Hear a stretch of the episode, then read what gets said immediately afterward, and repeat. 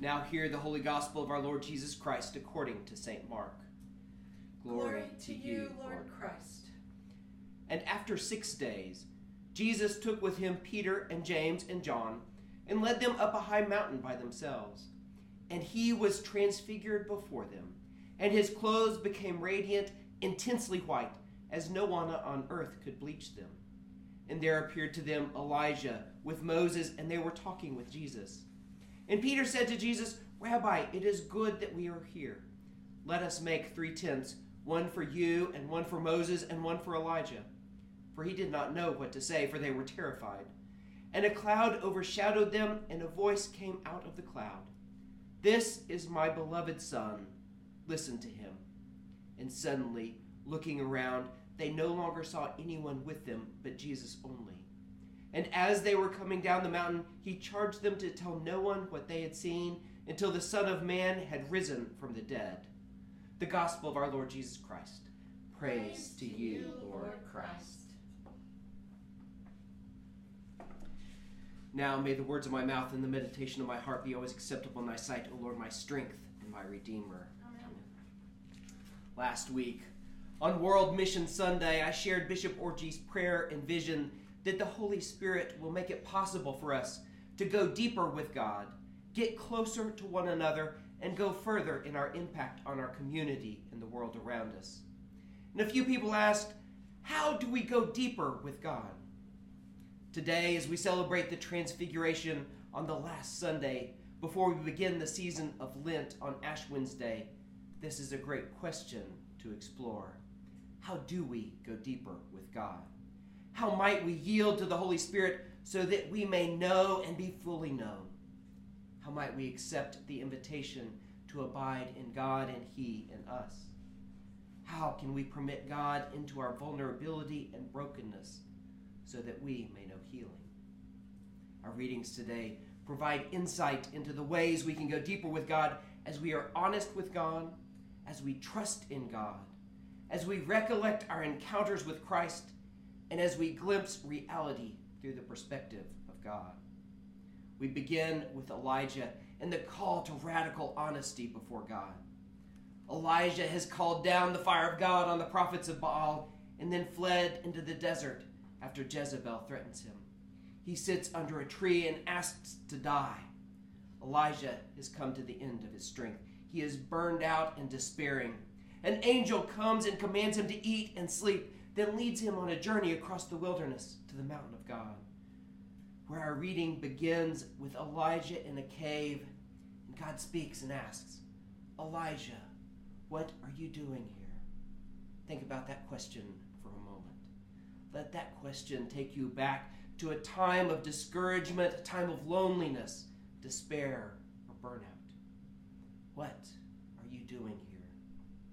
Elijah lets it all hang out as he replies, I have worked hard for you, and it means nothing. I have proclaimed truth, and the people prefer lies. I am all alone, and this is useless. I don't want to go on. This is the kind of radical honesty that draws us deeper into God. This is the radical honesty of lament. Listen to the response of God. The wind howls, the earth shakes, fire rages around Elijah. But God is not in all of these distractions. Elijah waits and recognizes God in the low whisper that asks again, What are you doing here? In this intimate connection, Elijah once again replies in honest frustration and despair, and God reveals that things are not out of his control, and more importantly, that Elijah is not alone. Radical, uncomfortable honesty, Elijah shows us one way in which we go deeper into God. And next we come to the psalmist who declares, The Lord is my light and my salvation. Whom then shall I fear? The Lord is the strength of my life. Of whom then shall I be afraid? We hear again then of the struggle against those who stand against the truth of God, those who seek to destroy and defame the people of God, even those of our own household. I look out at the world and the church today, and I can relate to the psalmist's despair. And yet, the call to have faith and desire to dwell in the presence of God, to hear as God says, Seek my face, to believe that we will indeed see the goodness of God in the land of the living. The call to trust in the Lord calls out through the centuries. This is not a break glass in case of emergency type of psalm. This is a psalm to rehearse often, a psalm to let into our hearts, a way of learning the way of trust before difficult times, a way of going deep with God before the time of trial. We've looked at Elijah's call to honesty and the psalmist's call to trust his ways of going deep with God. And now we come to Peter's recollection. Peter, facing his own torture and death, sends this message to the fledgling churches scattered across an increasingly hostile Roman Empire. In this time of trial, Peter calls upon the depth of his life in God as he recollects and shares his encounter with the glory of Christ on the Mount of the Transfiguration. Teresa of Avila encouraged this prayer of recollection as a way of going deep in our relationship with God, prayerfully recalling the way that we are ever in the presence of Christ, recalling the times we have encountered Christ, recalling the stories of encounter in the Gospels. This prayerful recollection draws us deeper and deeper into God. And finally, we come to Mark's account of the Transfiguration as we catch a, as we catch a glimpse of what is really real through the eyes of God. We've jumped ahead in Mark's account of the good news of Jesus, the Christ, the Son of God. We've finished the first half of the account, the account of Jesus, the Messiah. We've seen Jesus as a teacher of the law of Moses with great authority. We've seen Jesus as a prophet with the power and zeal of the prophets of old, like Elijah and Elisha. We've heard Peter, inspired by the Holy Spirit, proclaim that Jesus is the Messiah. We're ready to begin the second half of Mark's account, the account of Jesus, the Son of God. And now, six days after Peter's confession, after Jesus has taught that the Son of Man must suffer and die, that his followers must take up their cross and follow him, Jesus takes Peter and James and John up on another mountain. Here, they catch a glimpse of what is really real through the perspective of the Father. Jesus fully divine and fully human, is transfigured before them into the fullness of his divine glory and yet still in human form. Jesus is standing with Moses and Elijah, and once more we hear the voice of the Father as the cloud overshadows them. This is my Son, the Beloved. Listen to him.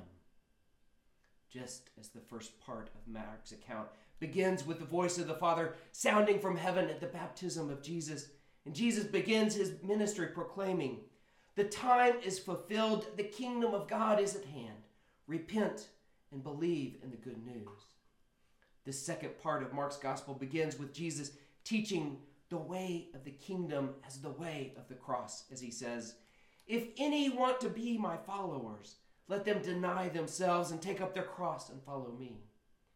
And the voice of the Father declares from heaven, not only to Jesus, but to his closest follower, followers.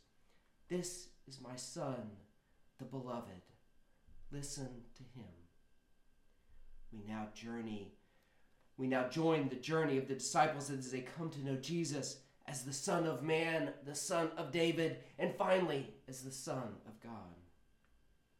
This glimpse of what is really real as we look at reality through the eyes of God as we deny our own expectations and perceptions and go deep into God, seeking and seeing from His perspective, even to the small degree that we are able and invited.